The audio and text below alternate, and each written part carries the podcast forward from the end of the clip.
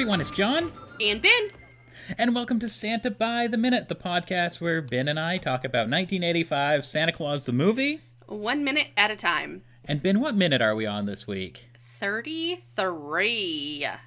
I had to check my hourglass to see what minute we were on this week, because this movie loves montages, and it we are does. And there is going to be a lot to unpack in these next few minutes. And we're going to learn a lot on the way again. Are you ready? Are you excited? I'm ready. I'm super excited.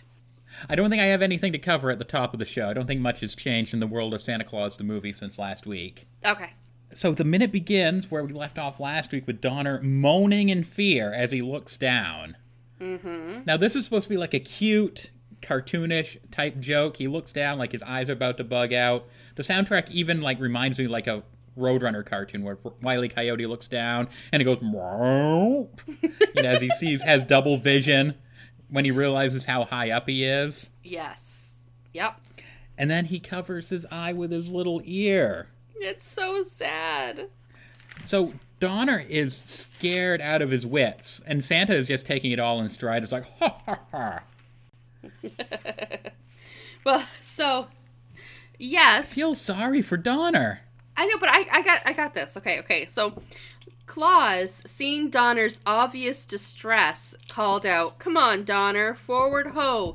Nothing to worry about," he said reassuringly. "It's only flying." He shook his head as the words registered in his brain. "It's only flying? What am I saying?" he cried, clutching his hat with a mittened hand. He laughed again, this time in disbelief.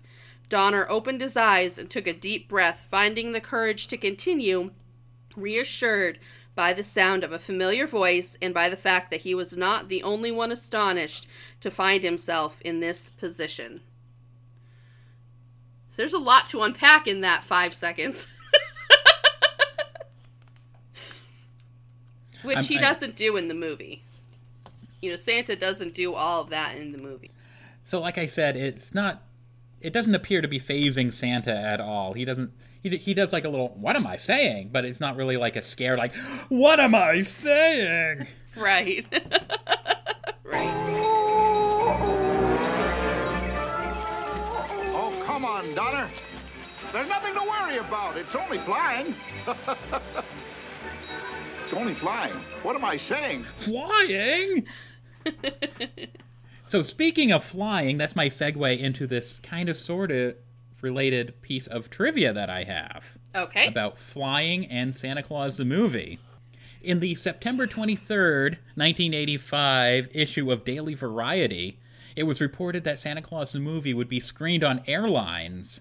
The day and date of its December nineteen eighty-five release date, the picture was set to premiere with one thousand one hundred prints on Thanksgiving Day nineteen eighty-five, with an additional five hundred prints prepared for the December twentieth, nineteen eighty-five wide release.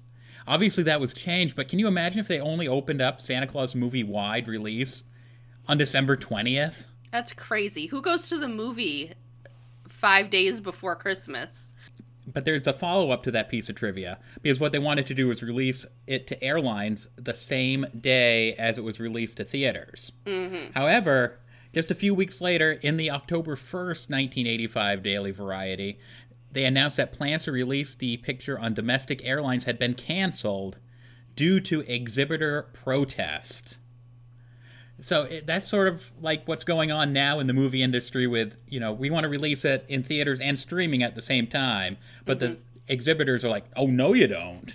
Right. So that, I found it interesting that it kind of parallels what's going on now, but it was like, "Oh, you better not release Santa Claus on those airlines." Mm-hmm. No one's going to come to the movie theater.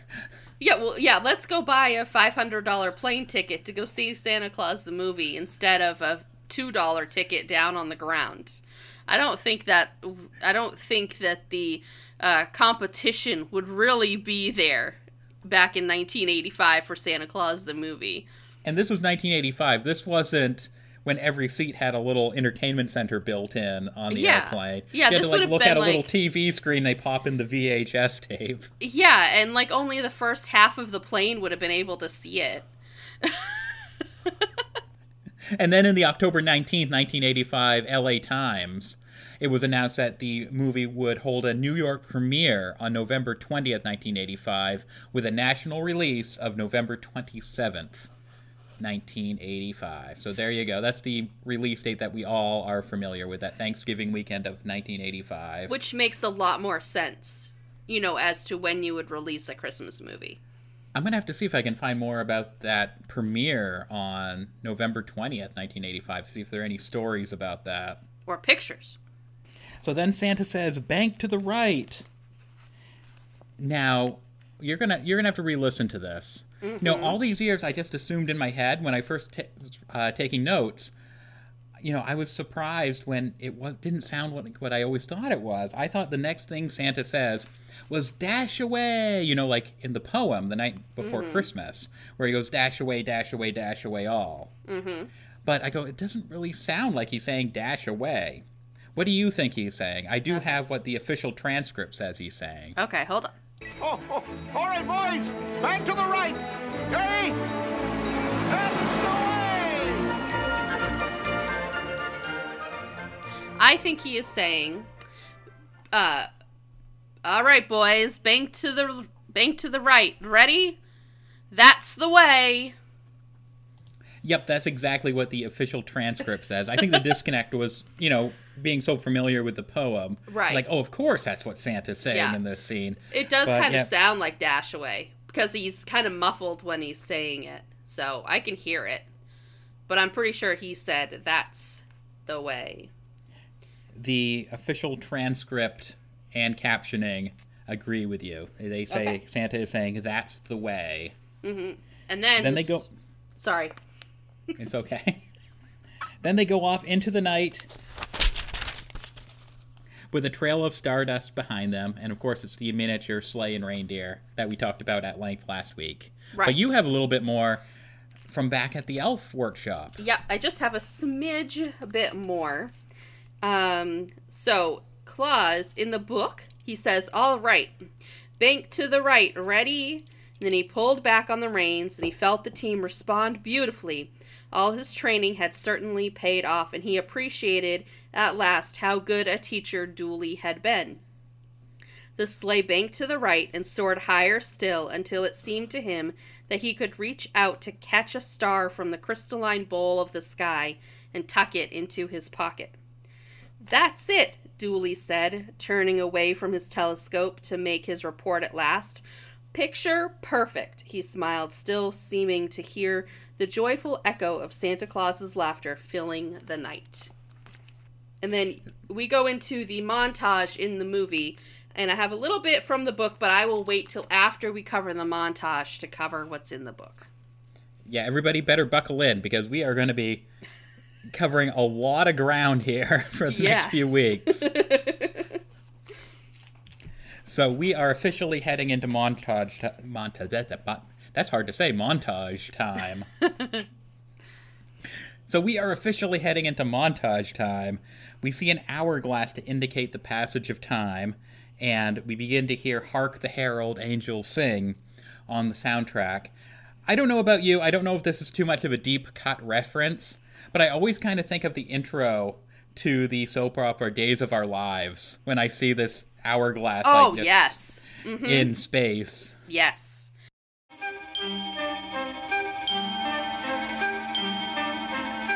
Like sands through the hourglass, so are the days of our lives.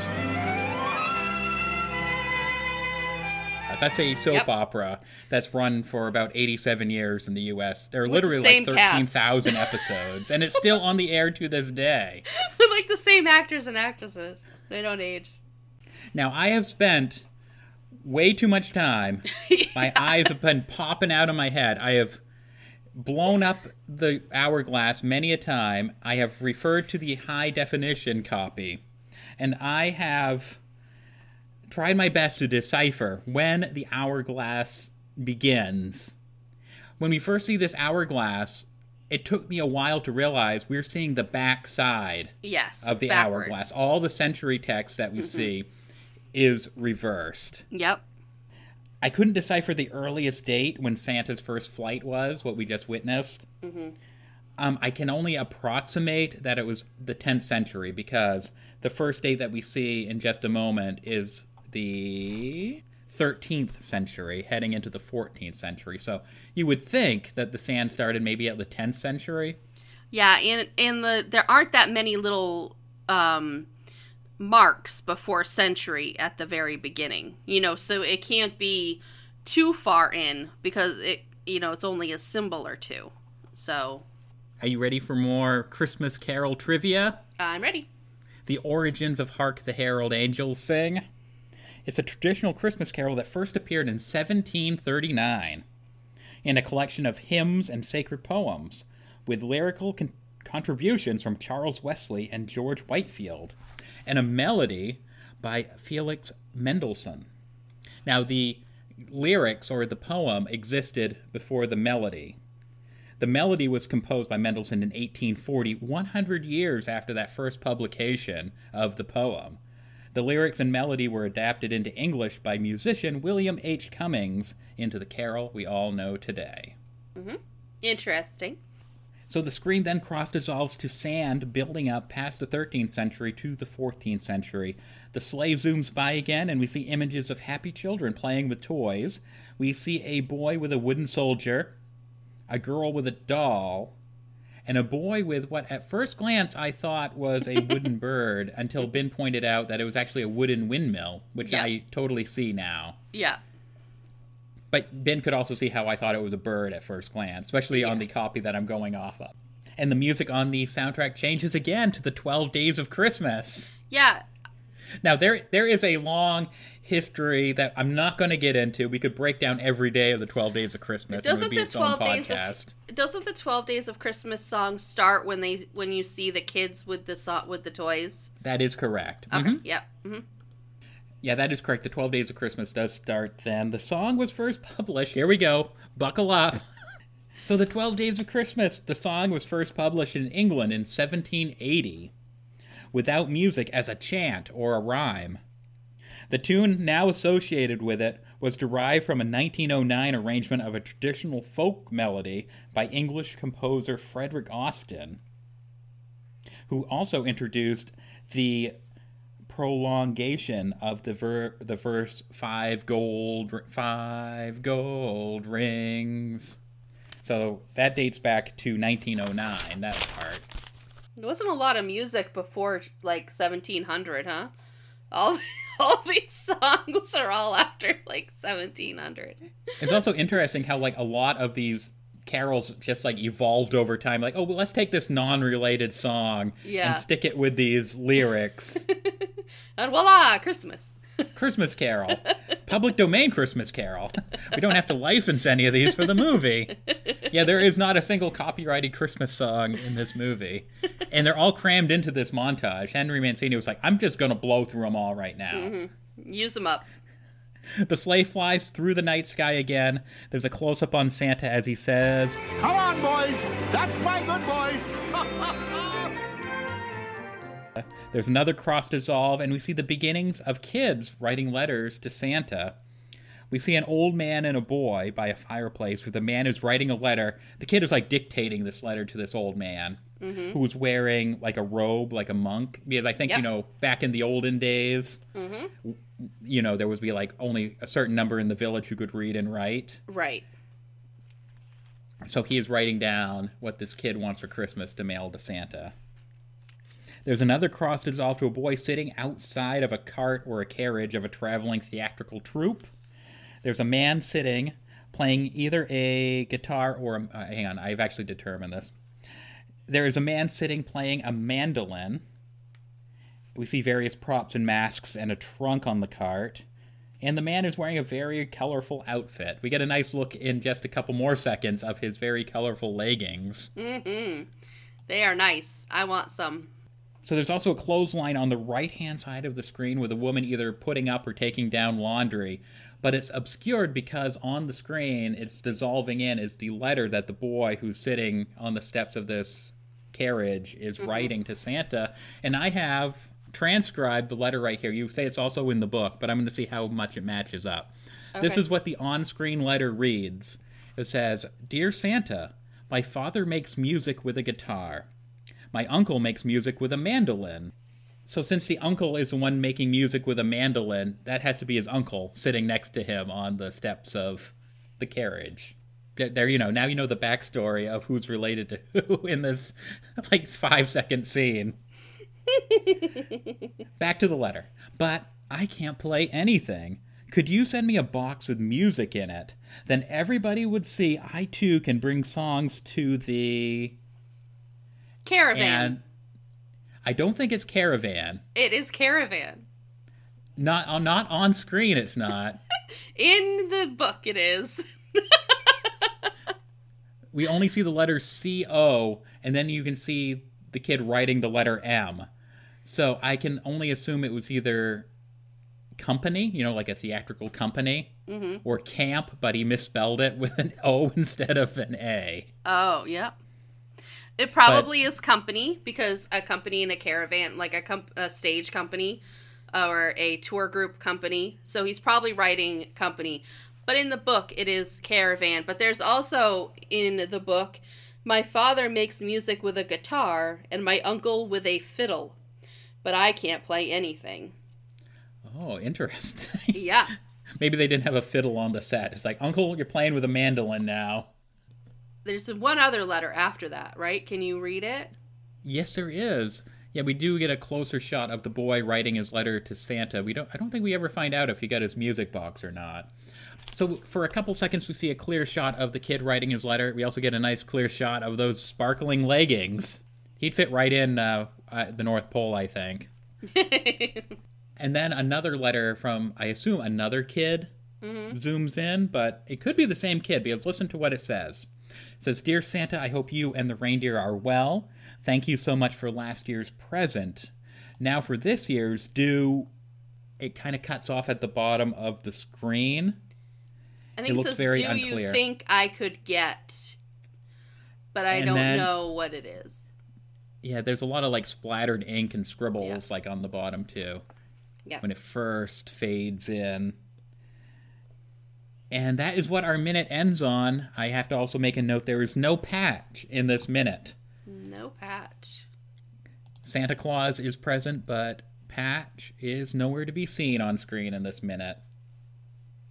So do you think that letter was from the same kid or not? I don't know if it was the same kid or not. Uh, I do have from the book. Um, the handwriting does look very similar. Now that I'm, now that now that I'm watching them back to back. Yeah, it could be the same. Um, because, so let me just uh, let me just read this real quick. The calendar on Dooley's wall said that it was already the fourteenth century in the world where he had once lived. The letter had been scrawled on a sheet of dried sh- sheepskin by a resourceful boy who had apparently used the glowing tip of a stick from the fireplace. Dear Santa Claus, it read, I would like a ball and cup toy. I would be most happy if the ball could be blue and the cup yellow. And Claus smiled, nodding, handing the letter back to Dooley, who slipped it into his new out basket. Santa Claus had instructed that all special requests be filled, if possible, because of the extra effort the children had made to write to him. Now, this part is actually, in my book, is part of thirty-four, but I think it kind of goes with this one the way the minutes run together. As more years passed, every Christmas season brought more special toy requests for Santa. And over the years, the requests changed and changed again, along with the lives and imaginations of the children, until sometimes even the elves were hard-pressed to fill their special requests. And that's when, in the book, it goes into this kid's request for a box with music in it. And um, basically, Cla- uh, Santa had to have Patch come up with an idea for this toy, for this boy, because the elves didn't know what to make for him.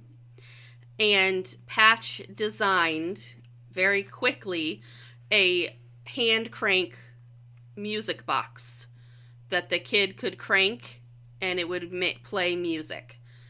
So that's what the child gets for Christmas from Santa Claus, designed by Patch where Patch is asked to design toys for the kids that the elves don't already know how to make.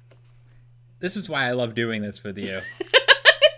Because since we're heading in, like the previous montage where you called it the wibbly wobbly timeline. Yes. Yeah. I think that's what we're getting here too, where it's like we, we have all this stuff. We just need to yeah. mush it together to get to get through the years, to get through the centuries. So Santa says that um, uh, Santa Claus traveled in that one night. So this is, remember, uh, in the book, this is still the first night. He hasn't moved on yet, according to the book. Um, I'm kind of going backwards a little bit. Santa Claus traveled in that one night far beyond any lands he had ever known, to places he had heard of only in legends and stories, and farther yet. And he left a gift everywhere for each child whose home he saw. His bag of toys never grew empty, and his reindeer never grew weary, and neither did he. Even though the night seemed endless, the journey seemed to be over almost before it began. And as he finished his circuit of the world that the elves knew, the reindeer headed northward once more, with the light of a new dawn trailing behind them.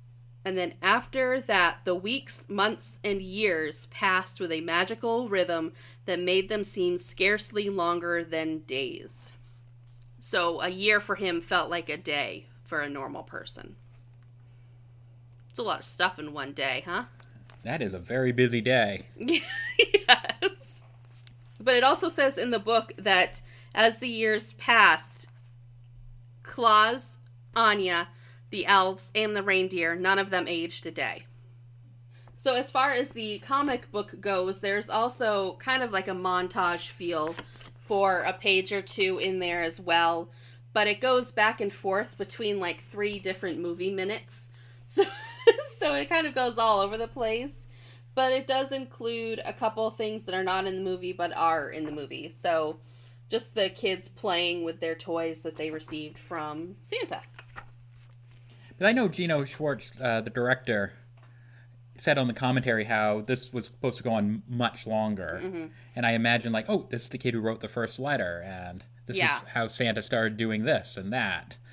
And it's moments like this in the movie, these montages, like that last one, I was like, man, I wish they would have just spread it out a bit more and didn't yeah. rush through it so quick. Yeah, it would have really been nice to have just one, like, origin story of Santa Claus, you know, where all of these things were created. And you could see a little bit more of the kids enjoying their gifts and, like, kind of showing more of the quality of gifts that they're used to getting from Santa, you know, that kind of help play up um, what happens later on in the movie and that kind of thing. But I also understand they have to cut things. They can't make a five-hour-long movie, you know. Well, I mean, they could. Stephen King does it all the time. They could. I was going to say, in nineteen ninety-five, they didn't have Netflix where they could have, like, a six-hour limited series about right. Santa Claus. They should redo it. Reboot. So that brings us to the end of minute number thirty-three. We have covered a lot of ground, just like Santa did in the movie. Yes. You know, that was, a, like, a couple, three hundred years, I want to say. It was a long time. In that time. minute. Yeah. So, Ben, where can everybody find us on social media? We are on Twitter, Instagram, and Facebook at Santa Minute. And you can also email us at santabytheminute at gmail dot com. And Ben and I post a brand new episode each and every Wednesday. And as always, you can listen to any of those episodes for free!